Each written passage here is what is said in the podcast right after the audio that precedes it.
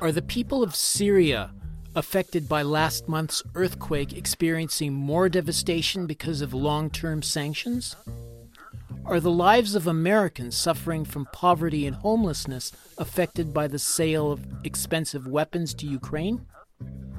Is the war in Ukraine going to prepare people everywhere for a terminal nuclear exchange?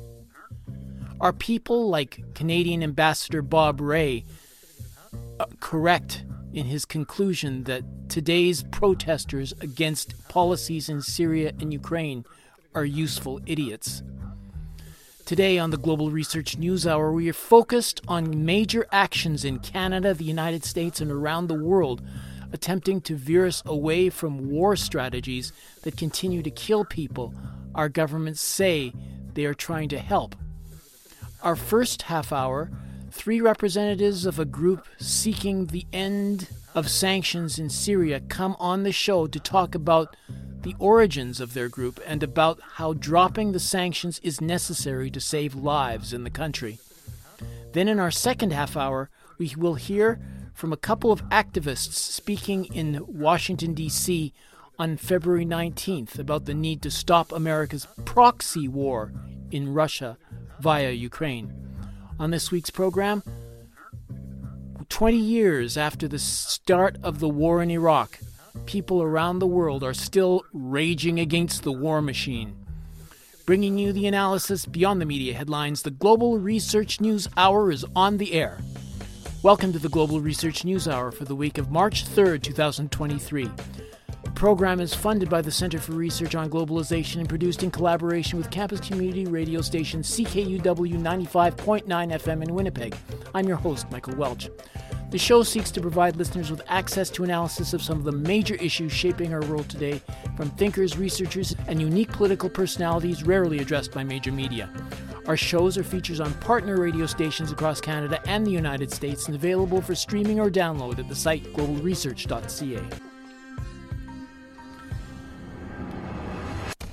We acknowledge that this broadcast was produced on the traditional territory of the Anishinaabe, Inuit, Ojibwe, Dene, and Dakota, the birthplace of the Métis Nation and the heart of the Métis Nation homeland. The settler population received tremendous advantages through treaties and agreements that were not honored by their side, and consequently, we resolved to reverse damages moving forward to achieve true balance and reconciliation with our Indigenous brothers and sisters. Next, we will have our news notes, a series of articles from the Global Research News site.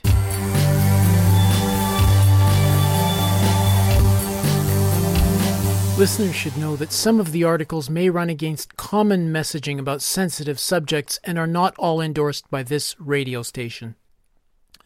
Obama and Merkel neglected to mention that Libya, as noted earlier, enjoyed the best living conditions in Africa, with the highest life expectancy on the continent.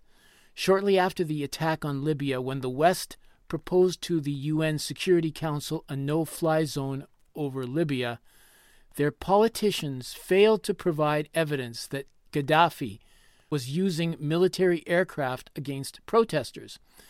Proof could not be found, and so nothing justified the establishment of a no fly zone or a NATO intervention. It was a pretext to allow the West to assail Libya from the air and to replace Gaddafi. On the 30th of June uh, 2011, Gaddafi's son, Saif al Islam Gaddafi, said in an interview that one of Libya's major errors had been to delay the purchase of weaponry from Russia. That comes from the article NATO's Destruction of Libya by Shane Quinn, posted March 1st, originally published on Geopolitica RU.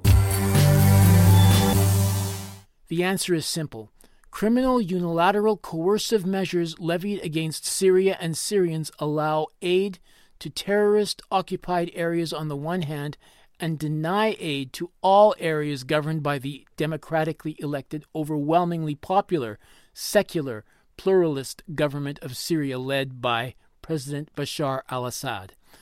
The aid to Al Qaeda terrorist occupied areas such as Idlib is hoarded and controlled by terrorist warlords as it trickles down to the people. In fact, the legitimate Syrian government recently attempted to ship aid into Idlib, but al Julani, former Al Qaeda boss, now rebranded HTS boss, refused a convoy of aid coming from Damascus, saying that, quote, he wouldn't legitimize the internationally recognized Syrian government and he wouldn't accept the aid, unquote. It comes from the article Canadian Foreign Policy is Utterly Barbaric by Mark Taliano, posted March 1st, originally published on his own website. It was a choice made by a government that would not countenance public debate about the basis for its continued pandemic measures. And by January 2022, by expanding pandemic measures, Canada was now an outlier where dialogue was the solution to address 11 weeks of national protest in early 2020, Trudeau closed the door to any possibility of discussion with protesters in January 2022 before they arrived. Documents entered as evidence before the POEC suggest the Liberals were restless to invoke the Emergencies Act many days prior to February 14, 2022. When asked under oath at the inquiry, quote, when did the Emergencies Act come into play as a possibility, unquote, Trudeau replied, quote, from the very beginning, unquote. That comes from the article Commission reveals that Trudeau government lied about nature of truckers' protests in Ottawa last February to justify invocation of Emergencies Act by Ray McGinnis, posted March 1st, originally published on Covert Action magazine. These developments portend much for the ability of the federal government and courts to address the fundamental issues of national oppression and economic exploitation against African Americans. The more than one century of black land loss has its counterpart in urban and suburban areas as well. During the Great Recession beginning in 2005 and beyond, African Americans lost more than half of their household wealth through subprime mortgage lending, which impacted the entire country. Under capitalism, the problems of farm and household losses have not been effectively addressed. The reparations needed to compensate for these aspects of national oppression can only be resolved under a socialist system where land can be nationalized in the interests of workers and farmers. That comes from the article Land Loss and the Renewed Struggle of African American Farmers by Abayomi Azikiwe, posted March 1st. These are just a few of the featured articles appearing last week on the Global Research website. Regular visitors to the site are encouraged to send monetary contributions by fax, mail, or online. Just go to globalresearch.ca and click Donate on the menu bar. I have with me today several individuals who will be hosting and in attendance at a talk in Toronto, uh, Saturday, March 4th at noon in front of the U.S. consulate at 360 University Avenue. Uh, first, we have Mr. Mohammed Boudjenane. Uh, he's a member of the Board of Trustees of the Canadian Arab Federation, and he's Moroccan Canadian. Uh, Dr. Atif Kubursi is the past acting executive secretary of the United Nations Economic and Social Commission and professor at McMaster University. He is Lebanese Canadian. And Lola Al Kasawat is an architect and an organizer of the demonstration in Toronto. She is Syrian Canadian. Uh, you mentioned in your media release that your group in Toronto is just one of, of several in North America, Europe, and the Arab world uh, calling for an end to sanctions against Syria when exactly did all these groups get officially established?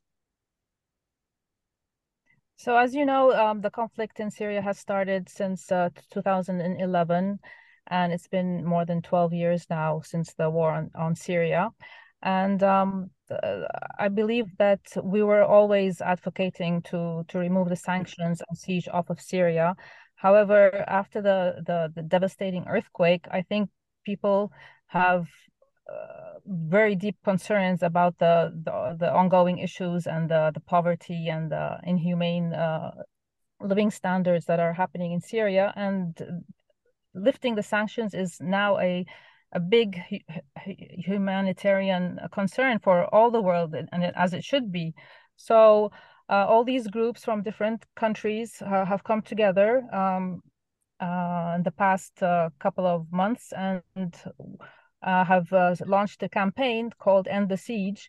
And starting March the 4th, uh, we will we will be doing a series of events to to try and focus on this um, uh, removal of the siege.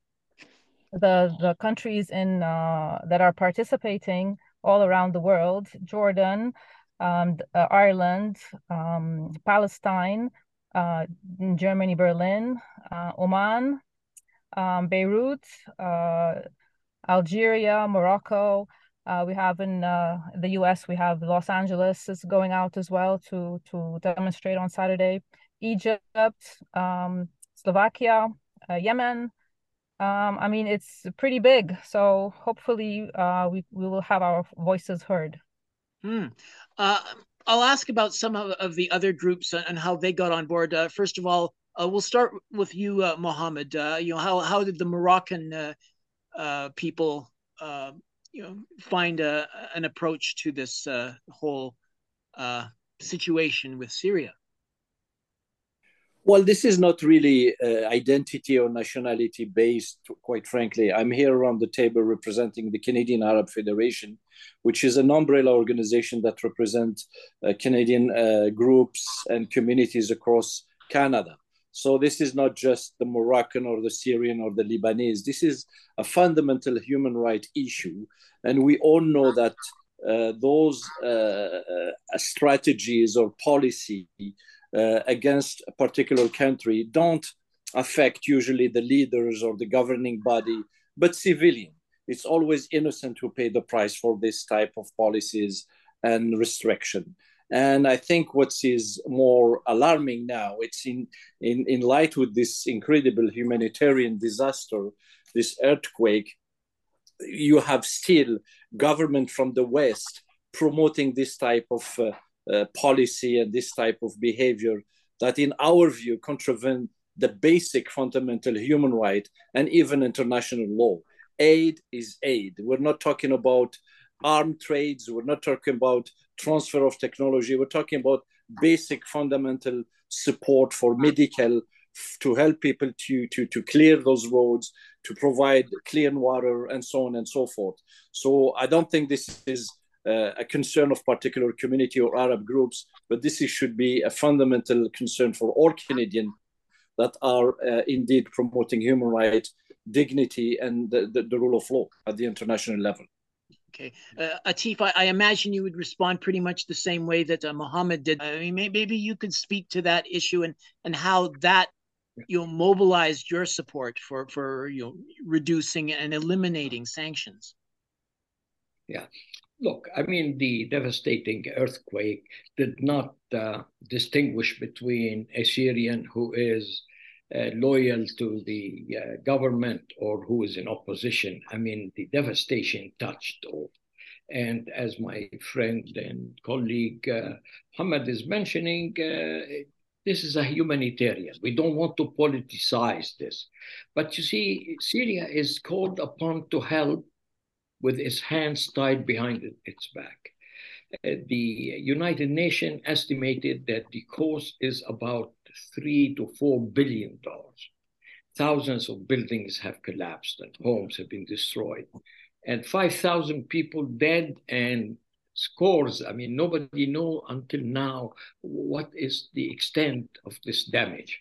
So the story here is to what extent many countries, I know uh, airplanes and banks, they're all reticent to come to help and to carry things. Uh, most of the aid is going to Jordan, thousands of kilometers from the area, to Lebanon, uh, to different areas. Uh, because people don't want to run afoul of the sanctions. These sanctions, the Caesar sanctions, uh, are very exacting and very uh, a collective punishment, so to speak, and has hampered the humanitarian effort and the willingness and the capacity and the ability of those who would like to help uh, to come to the aid the Arab countries uh, feel special affinity to Syria, and that's not surprising.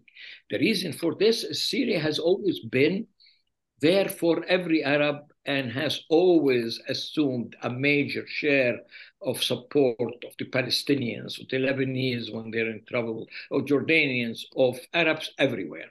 And that's the common bond that brings these people together.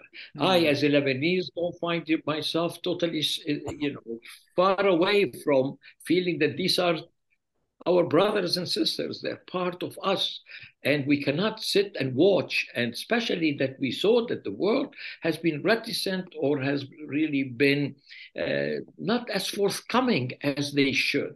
And not whether they are doing this because they can't or because they're unwilling, but the story is at the same time, we need more help, far more is needed than what has been delivered so far.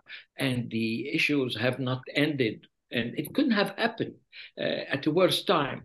The weather is at its coolest ever in the region. You know, some of the temperatures are uh, touching record lows that were not experienced before. And this is on the heel of 11, 12 years of destruction of a civil war that was financed and orchestrated by so many governments around the world. They dumped all the jihadists and terrorists from every place to fight the Syrian regime, but at the same time exacted the heaviest toll on the Syrian people. Mm. Well, I know that uh, there's uh, a lot of efforts. Uh, I mean, the Canadian government, uh, uh, Global Affairs Canada, has said that the Canadian sanctions regulations include exceptions for the purpose of safeguarding human life, disaster relief, democratization, stabilization, or providing food, medicine, or medical supplies or equipment for international commun- organizations with diplomatic status. Um, but uh, you, the earthquake they say should not be blocking aid to earthquake relief, but but you're saying that uh, none of that relief or, or little of that relief is getting through, right? No, and, and the reason for this, uh, Michael, is that the aid is there and some people want to do things but the worry here is that airlines are not flying into damascus or into aleppo or into latakia. Uh, they're afraid of uh, delivering. Banks are not extending as is the money uh, because they feel that this might really uh, constitute a, an infraction imposed by the Americans or the Canadians. I mean, the Canadians could talk as much as they want that the sanctions have really been suspended for certain number of days or certain things, but it's hard telling to all these people who want to help uh, to know the intricacies and the uh, how uh, widespread, how uh, large and wide the scope is this. They are really worried, and they don't want to uh, be in a position that they would have to pay very heavy fines and may lose their businesses elsewhere. So the story about exemptions is very troubling in the sense that uh, many of the agencies who would like to help and the uh, airlines and banks and uh, uh, different charities are finding it extremely difficult to navigate all this complex web of incredibly taxing sanctions. Yeah. Well, what, what about just to add to that? Go ahead. Sorry, sorry, Michael, but just to add to that, and even on an individual level, uh, as as like for myself, I went to Western Union to transfer to my families and to my friends uh, some money, which is like what I can uh, afford, like uh, not that significant uh, amount of money, but it anything would help. Uh, Western Union does not accept transfers to Syria, mm. still in Canada. So what kind of uh, removal of sanctions has there been if, if we can't uh, uh, transfer funds through the, the, the easiest way, which is Western Union? We can't use that on an individual level. And yeah, the so-called the so-called Sorry, go ahead. So-called Caesar sanctions, this policy imposed by the American, is now uh, aligned by Canadian, by the Western world, and and these sanctions, as long as they are in place, will not permit, for example, as Dr. Kubursi said earlier, cargo plan to land in Syria. Uh, they're not uh, be able to uh, support humanitarian organization or including transfer banking system to send to send money to Syria. So, in our view, this is a collective punishment on mm-hmm. people who are already in, in one of the most dire situation in their life. This is has nothing to do with international politics, has nothing to do with so-called regime in Syria or so on and so forth. You, ca- you cannot politicize aid yeah. In the face of this incredible disaster. Yeah, and well, there's not enough. Six months michael is not enough. Uh, this is this is going to take years to to to to, to resolve number one. And number two um, what about fuel? What about um, equipment that's needed? What about medicine? Like if there's no fuel in the country th- th- there's no way that they can run cars and and and and uh, warm themselves so how do we solve that like if you don't remove the sanctions th- nothing will be solved yeah I, will give you one concrete example uh, jordan has now excess electricity. would have liked to supply some of the electricity need of Syria and some of Lebanon. The United States and Israel have asked and uh, restricted the ability of the Jordans to do it. There is now, I would like to send money. I sent it through Western Union or West Bank, and uh, you know, and and these, as Lola was saying, uh, Lula was saying, uh, it's it's not as easy as one thing. Even if they do that, it will go and will be exchanged at the official exchange rate in Syrian pound, and this is really a fraction what the market rate is. So, yeah. to a great extent, there are so many hurdles, so many obstacles, uh, and then look, one of the major issues that we have in Syria is the Americans are an occupying force now in northwest Syria and have uh, commandeered, and I would use the word stole the oil that could have been used or the gas that could have really, you know, used to heat or uh, produce electricity. And worse than it, they burned the fields. These American lackeys over there have burned the, the wheat fields, so there is shortages of bread. What about I mean, the, the, the, sorry, the, but I mean, there's also the opposition forces play a role too, don't they? I mean, there was an article written in Syria News uh, stating that aid was shipped from the Syrian government to Idlib. Idlib is controlled by the opposition. Uh, Al Julani, uh, former Al Qaeda boss, now rebranded as the HTS boss, uh, is, is, is, he refused the convoy of aid. You're, you're coming from Damascus saying that uh, oh. he wouldn't legitimize the international recognized Syrian government and, and he wouldn't accept the aid. I mean, this is another difficult reality, is it not? Again, this is the situation, Michael. It's so complicated yeah. it's also this taking advantage of this yeah. misery and politicizing more. I mean, how can you uh, accept, for example, recently the Israeli attacking Syria in the midst of this catastrophe?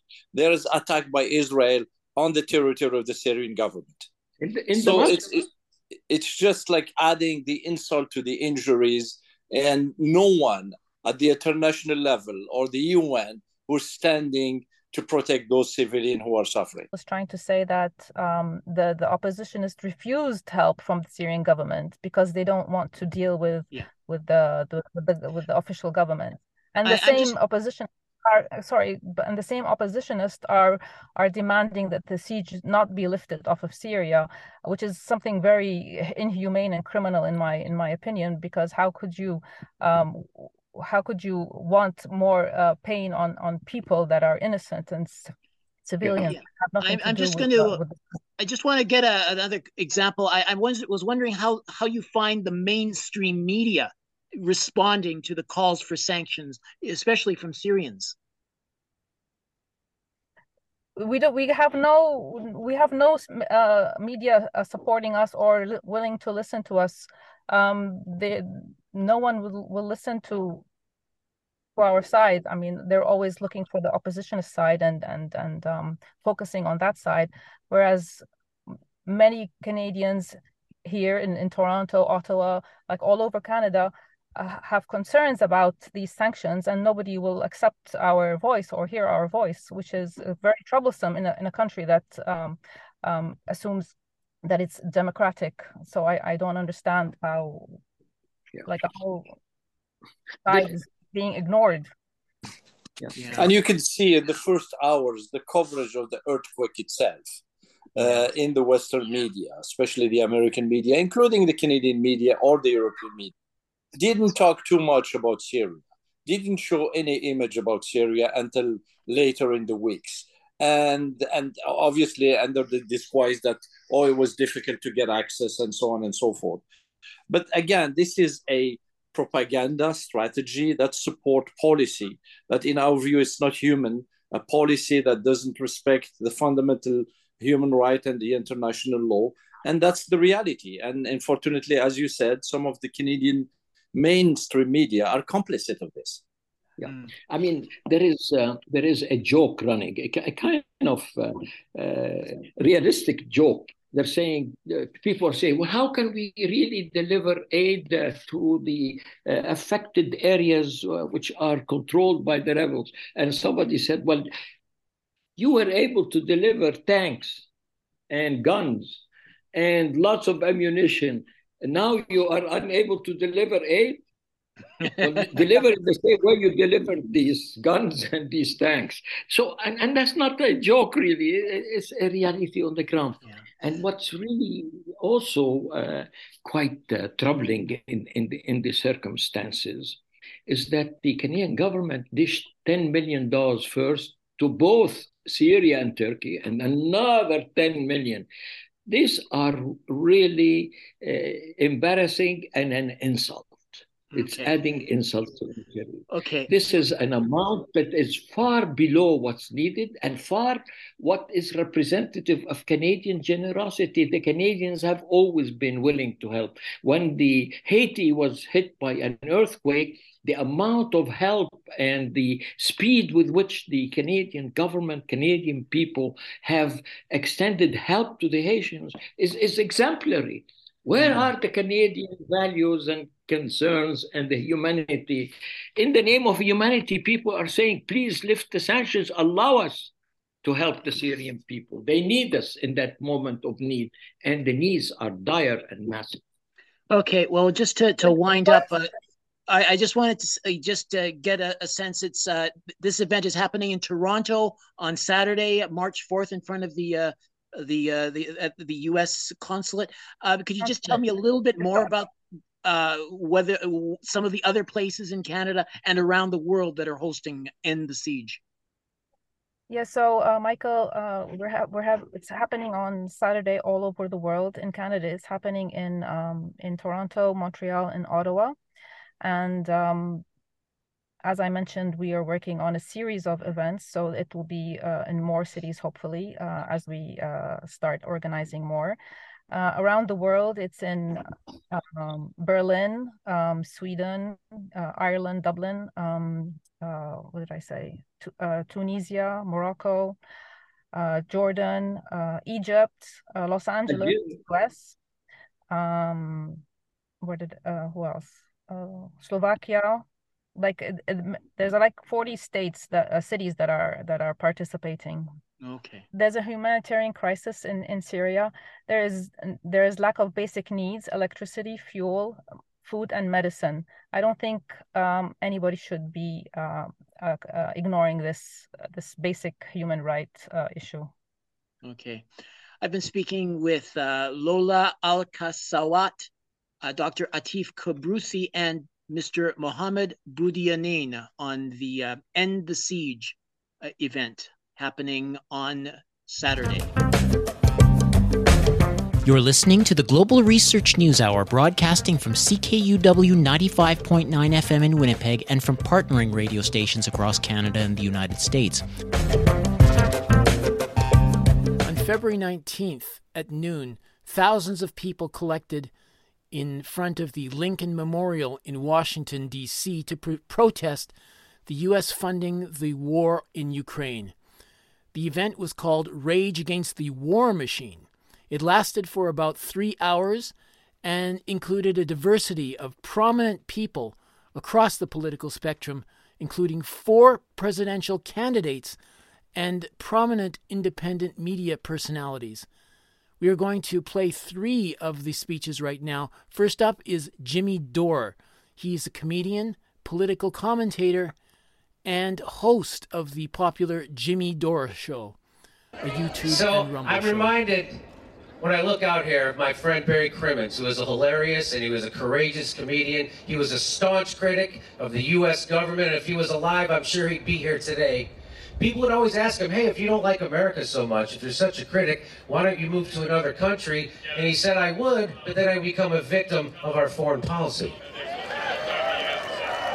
Joke worked twice. He used to say there's a reason why there's no viable third party in America. It's because corporations don't want to cut a third check. And that's a shame because the two parties in America that we have just ain't cutting it. They both support sending over $100 billion to Ukraine.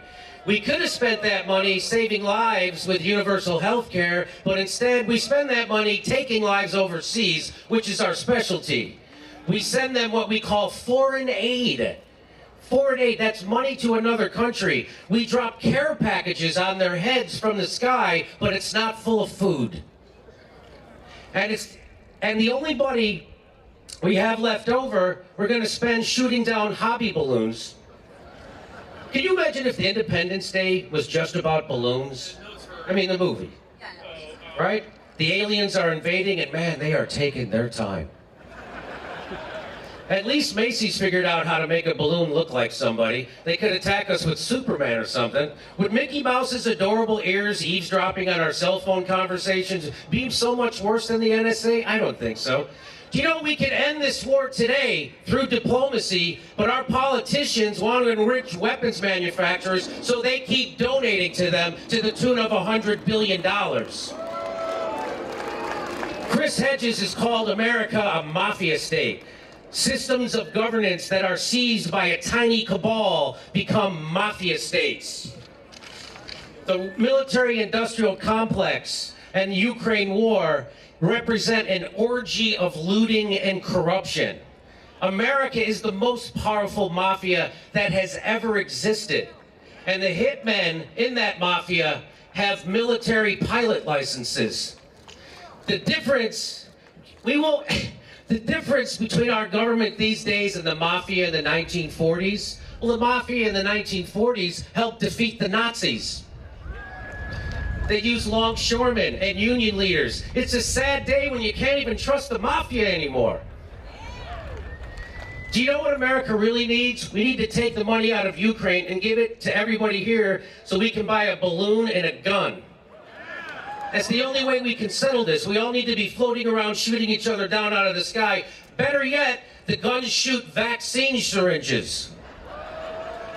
Yeah, that's America. Eat boosters, you motherfuckers. America is so corrupt, even our war, our, Pulitzer, our Peace Prize winners are war criminals. Barack Obama won a Peace Prize and he immediately ramped up the war in Afghanistan, starting bombing Libya, put a hit on Osama bin Laden, dropped 26,000 bombs in Syria. And that's the thing about those Peace Prizes. Nobody ever tries to win a second one.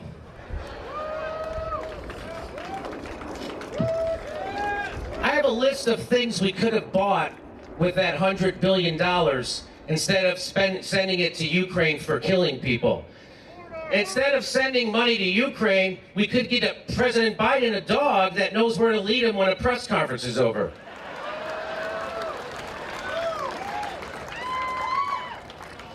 We sent enough money to Ukraine to buy everybody a tank of gas. For all the money we've given to Ukraine, do you know how many eggs we could buy? Almost a dozen. With a hundred billion dollars, you know, they could say you could end homelessness for 20 to 40 billion dollars. We could have ended homelessness, then restart homelessness, then say we were only kidding, and then end it again.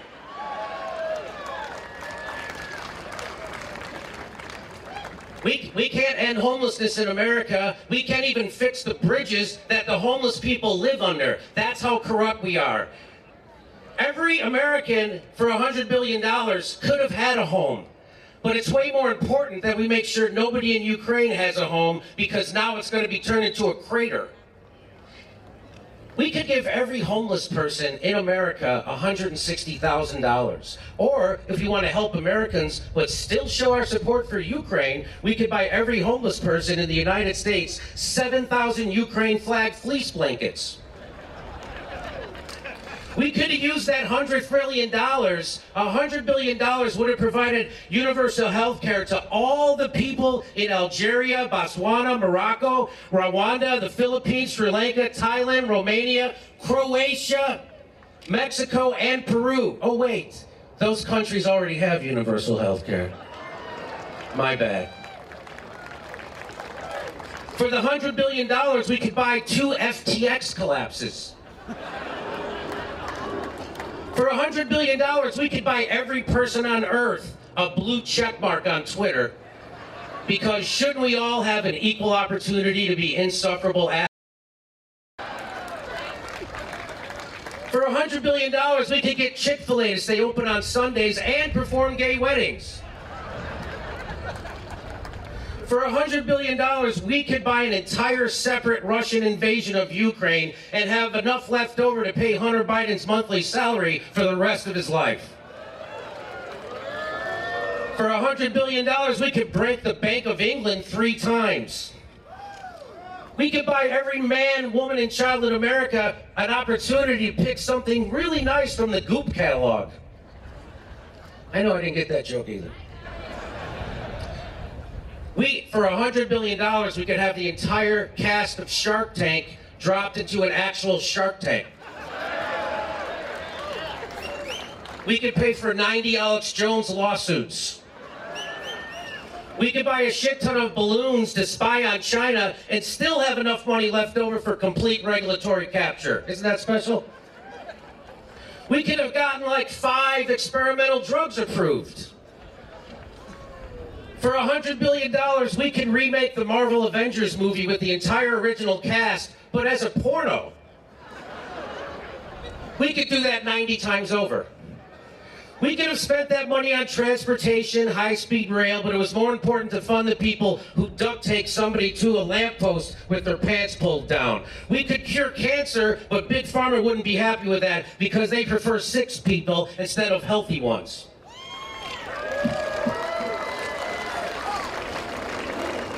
With the money we sent to Ukraine, we can hire an entirely separate new police force to protect us from the current police force. We could have funded everyone having free college instead of buying a Mount Kilimanjaro's worth of blow for Zelensky. Why are we sending that money to Nazis in Ukraine it, when we could be funding Nazis here in America struggling to buy eggs. Isn't that just like our government to neglect all the Nazis we have here in America? This is really a fight over nuclear war. Just across the road, there's a statue of Albert Einstein, man, he looks depressed. He once said, if I could do it all over again, I'd be a plumber. You know why he said that? I thought it was because his toilet was always backed up. It was because the military industrial complex used his science to kill people. They took Einstein's discovery and used it to melt the skin of Japanese civilians. Entire cities full of children and animals extinguished in less than a minute. Generations poised poisoned by radiation. Bombs today are much more powerful than those bombs we dropped on Hiroshima and Nagasaki and I know there's some people who wouldn't show up to this peace rally this anti war rally because of some of the speakers they didn't like on this stage. And I get what they're saying. They're saying, hey, I want to help stop a nuclear war, but not with those people.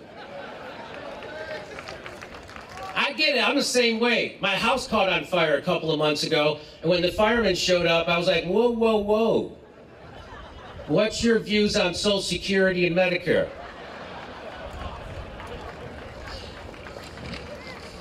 I mean, I get this is a scary situation. My house is on fire. But first, I need to get your stance on LGBTQ and gender affirming surgery.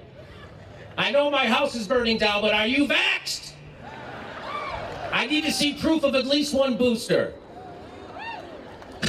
I need to know what your position is on gender affirming surgery. What age should it start and what's your cutoff? And they're standing there looking at me like I'm crazy.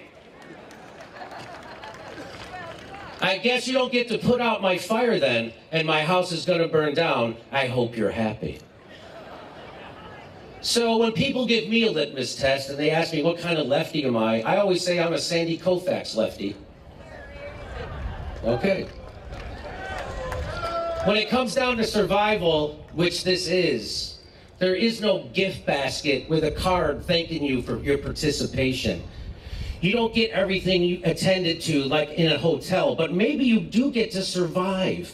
And that's the whole point. Save the nitpicking for Whole Foods. The people who won't be attending today had never any intentions of doing so. And if it wasn't one of the speakers, it would have been the weather. It would have been because they have more important things to do than survive.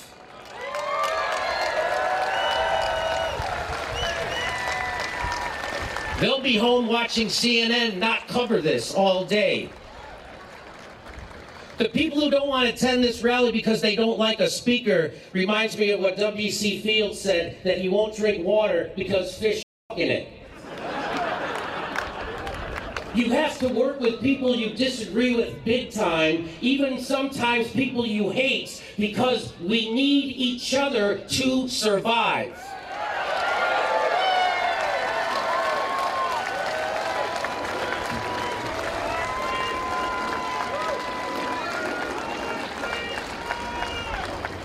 Reminded of the words of Frederick Douglass, who said, I will join with anyone to do good, but with no one to do bad. If Black Panthers can march hand in hand with the KKK down Las Vegas Boulevard to get welfare payments reinstated. We can join hands with the right wing, the libertarians, the left, the socialists, the communists, everybody to stop a nuclear war.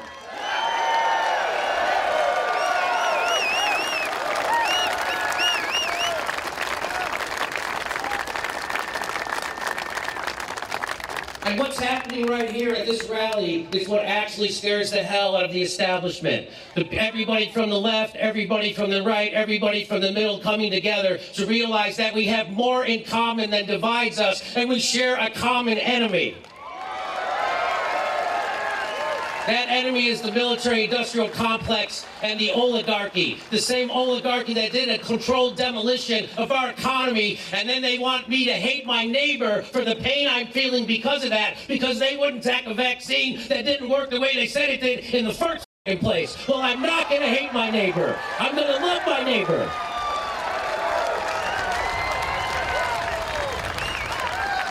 Because my neighbor is suffering under the same oligarchy that I'm suffering under, and he didn't cause it. The oligarchy did, and they don't want us to join together. And I have one message for the right and the left. If everybody on the right could just realize that not everybody on the left likes Nancy Pelosi and Chuck Schumer, we just want to end the wars and have health care that doesn't bankrupt us. That would go a long way.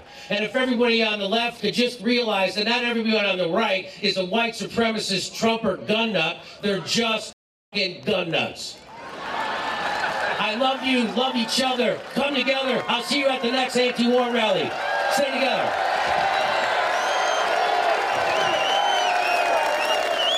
Next up, we'll hear from Ann Wright. She is a retired United States Army colonel and retired U.S. State Department official. She was one of three State Department officials to publicly resign in direct protest of the 2003 invasion of Iraq. And It's a pleasure to have you with us. Thank you. Thank you. And it's so good to see all of you out here. It's time to end these goddamn wars. End the wars. And it's also time to free Julian Assange. Free Julian. And on April 11th, right here in Washington, D.C., is going to be another great, great event to free Julian Assange. So if you live here, be looking out for the announcement of where it's going to be. If you don't live here, we'll get to you somehow. Anyway, um, my name's Ann Wright. I'm a retired Army colonel, 29 years. No, stay right up here. 29 years. Julian would be proud of us, his family's proud of us, to making sure that we remember him as a truth teller, a truth teller on all sorts of issues. And one of them was the Iraq War that I resigned over almost 20 years ago next month. I was one of three diplomats that resigned in opposition to the war in Iraq. And if I had another resignation to give, I'd give it on this one. Everybody ought to resigning on these wars. I mean, it's just to think that that all these nations say it's our national security, therefore we have to invade and kill other people. It's just plain wrong. It's plain wrong. And if you look at other things that are going on, I live in Hawaii and that's halfway to China. And guess what's going on there? The provocations that the U.S. government is doing on China, we need to be protesting that. Let's prevent that war. We were unable, unable to prevent this war that's going on in Ukraine. So we got a lot of work to do. There are lots of there are lots of countries that are saying we don't want to have this war going on because we know what can happen it can be a, a, war that starts over the whole world. I mean, the use of nuclear weapons, it's already been talked about. When the elephants are stomping around, it's the little people that get hurt, and it's all us little people all over the world get hurt unless we can get this thing stopped. So, the reason we're here is saying that there need to be negotiations. I mean, there needs to be talk, there needs to be dialogue. It sounds kind of simple. It's kind of like school, isn't it? You know, when the bullies start pestering people, you have to sit them down and let's talk this thing out. So, hey, Jeff. what can you do to do to help this happen? Well, if you're going to be in town on Tuesday, you can join us at the U.S. Congress to go after our Congress people that are just as big a warmongers as every one of these eh, administrations, presidential administrations. It doesn't matter whether it's a Republican or Democrat Dem- administration, they're all for war. They're all for the merchants of death that give them money to keep their campaigns going. So if you're in town at 9:30 on Tuesday, join us over at the Rayburn Building, and we will go to the offices of a lot of Congress people. So please join us there. And at the end of this, I will just say, no more war, no more war, no more war, no more war. Thank you very much. Woo. Finally, we hear from Tulsi Gabbard, another veteran who was also a member of Congress representing the state of Hawaii from 2013 to 2021 and also ran for the Democratic nomination for president against Joe Biden. Having served in the Iraq War, she has since been distinctly anti war. Here she is. Aloha. Early one morning on a Saturday, on a beautiful day like today, in January of 2018, over a million people all across the state of Hawaii woke to their cell phones buzzing and ringing, radio alerts blaring, with a message that read ballistic missile threat inbound to Hawaii. Seek immediate shelter. This is not a drill. I and so many others, I happened to be here that morning. I started calling my friends and calling my family, concerned for them and where they were. But just as you here might imagine, if we all got that alert at this moment, so too did people all across Hawaii start to ask themselves the question where is their shelter? Where do I go? Where do I take my children to be safe, knowing that there is an inbound missile to Hawaii with a nuclear warhead and we have just minutes to live. We had college students at the University of Hawaii sprinting across campus trying to figure out where they could possibly go to get shelter. a father who lowered his little girl down a manhole, thinking that may be the only place she may be safe, and telling her goodbye. I might not see you again. I heard after from a father who had one kid in town on the island of Oahu and another child on the other side of the island, and himself in the middle trying to decide which of his children he might spend the last of his minutes with. An impossible decision for any parent to make. Countless others shared their stories of their panic cowering in the bathtub with their kids, trying to understand. They're telling us to seek immediate shelter. Where do we go? And experiencing that harsh reality. That was as true for us there in Hawaii in 2018 as it is for us here today. There is no shelter. Our leaders failed us then, and they continue to fail us now. Those people who work in our nation's capital, eagerly continue to escalate tensions, eagerly wage new Cold Wars, understanding that if there's a nuclear attack, yes, they will be okay in their bunkers where they literally have plans to be able to continue to wage wars from their bunkers without any consideration for the rest of us and the destruction and incineration that their wars will cause. This was ultimately the thing that caused me to run for president in 2020 because I saw where our leaders were taking us. I saw the dangers of where this new Cold War and nuclear arms race would eventually lead.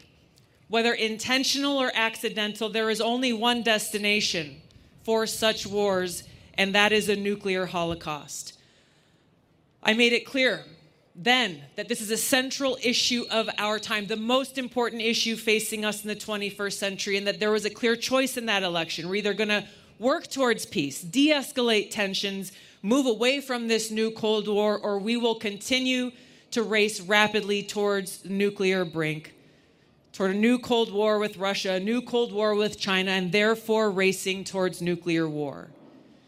Now, for those of you who remember that election, this issue was not important to the media. They refused to talk about it, they refused to raise the question in the debates. There was no other candidate willing to talk about this issue. It was not important to them then, and it's not important to them now. And so here we are, two short years later. What I warned about then is now our reality. This proxy war that we're fighting against Russia right now could turn at any moment into a direct conflict between the United States, NATO, and Russia, a country that has more nuclear weapons than any other in the world. Now, anyone with a little bit of common sense knows that a Cold War can very quickly turn to a hot war. And that when you're waging a hot war against a nuclear armed country, it's just a matter of time before it leads to the use of nuclear weapons at any moment. And here's the insanity of it all we have talking heads on TV, we have politicians, we have very powerful people here in the United States and all around the world speaking with a straight face. Well, you know, if we start World War III or when World War III starts, here's how we're going to fight and win that if Putin decides to use tactical nuclear weapons, here's what we're going to do, as though such a war could ever be won. It cannot be won. World War III cannot be won. They're living in this archaic mindset of World War I and World War II and not facing the realities that we have today. There is no way to win a nuclear war there is only one end, and that is a nuclear holocaust. So we're gathered here today because we know that it doesn't have to be this way. We know that there is a better way and that the task before us is urgent and necessary. We have people gathered here from all over the country, people who are gathered here from all ends of the political spectrum, and if we were to have a conversation, my guess is there may be other things we don't agree on. But the truth is that we could disagree about everything else. Everything else. But the one thing that we do agree on that brings us together here today is that we value life. We want to live. We want our loved ones to live and thrive.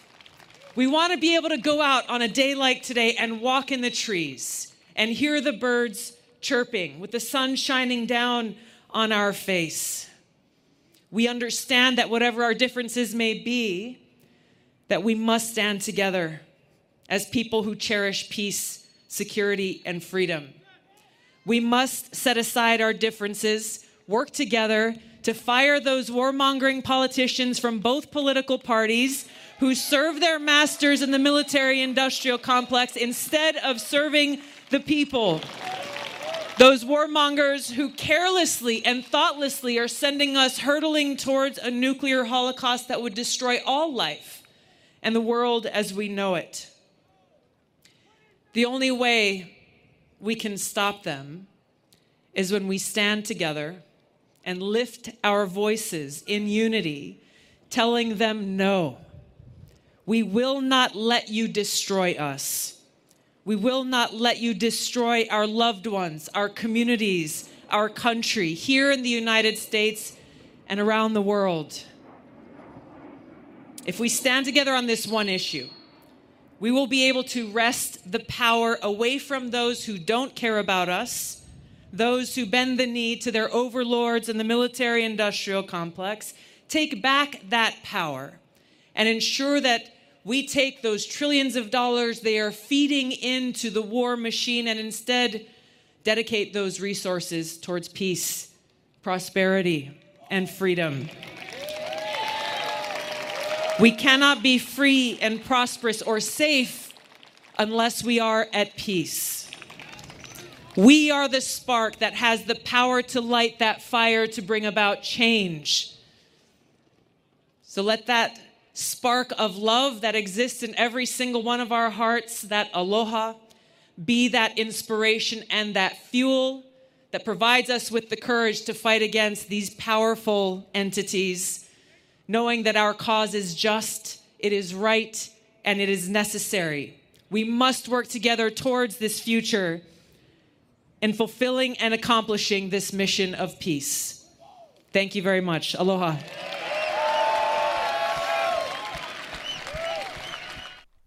Interestingly, the people who spoke in the last half hour were all smeared by people like the media personality Rachel Maddow and Canadian ambassador to the UN, Bob Rae. However, there were even larger protests in Berlin, London, and Paris. It seems as if, as time goes by, the protests can only get larger. That's our show. Next week, we will have the legendary journalist Seymour Hersh on the Global Research News Hour explaining to us uh, about his latest investigation into the attack on the Nord Stream pipelines, which he says was committed by U.S. forces. Don't miss it.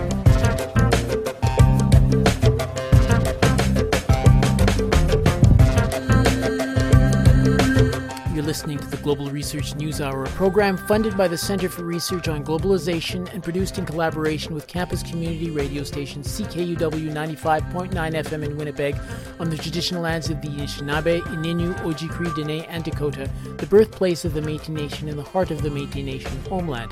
The show airs on partner radio stations across Canada and the United States and is available for streaming or download at the site globalresearch.ca. To leave feedback on this program, please email globalresearchnewshour at gmail.com. Audio clips you heard from the February 19th event are available through the People's Podcast. I've been your host, Michael Welch. Thanks once again for joining us.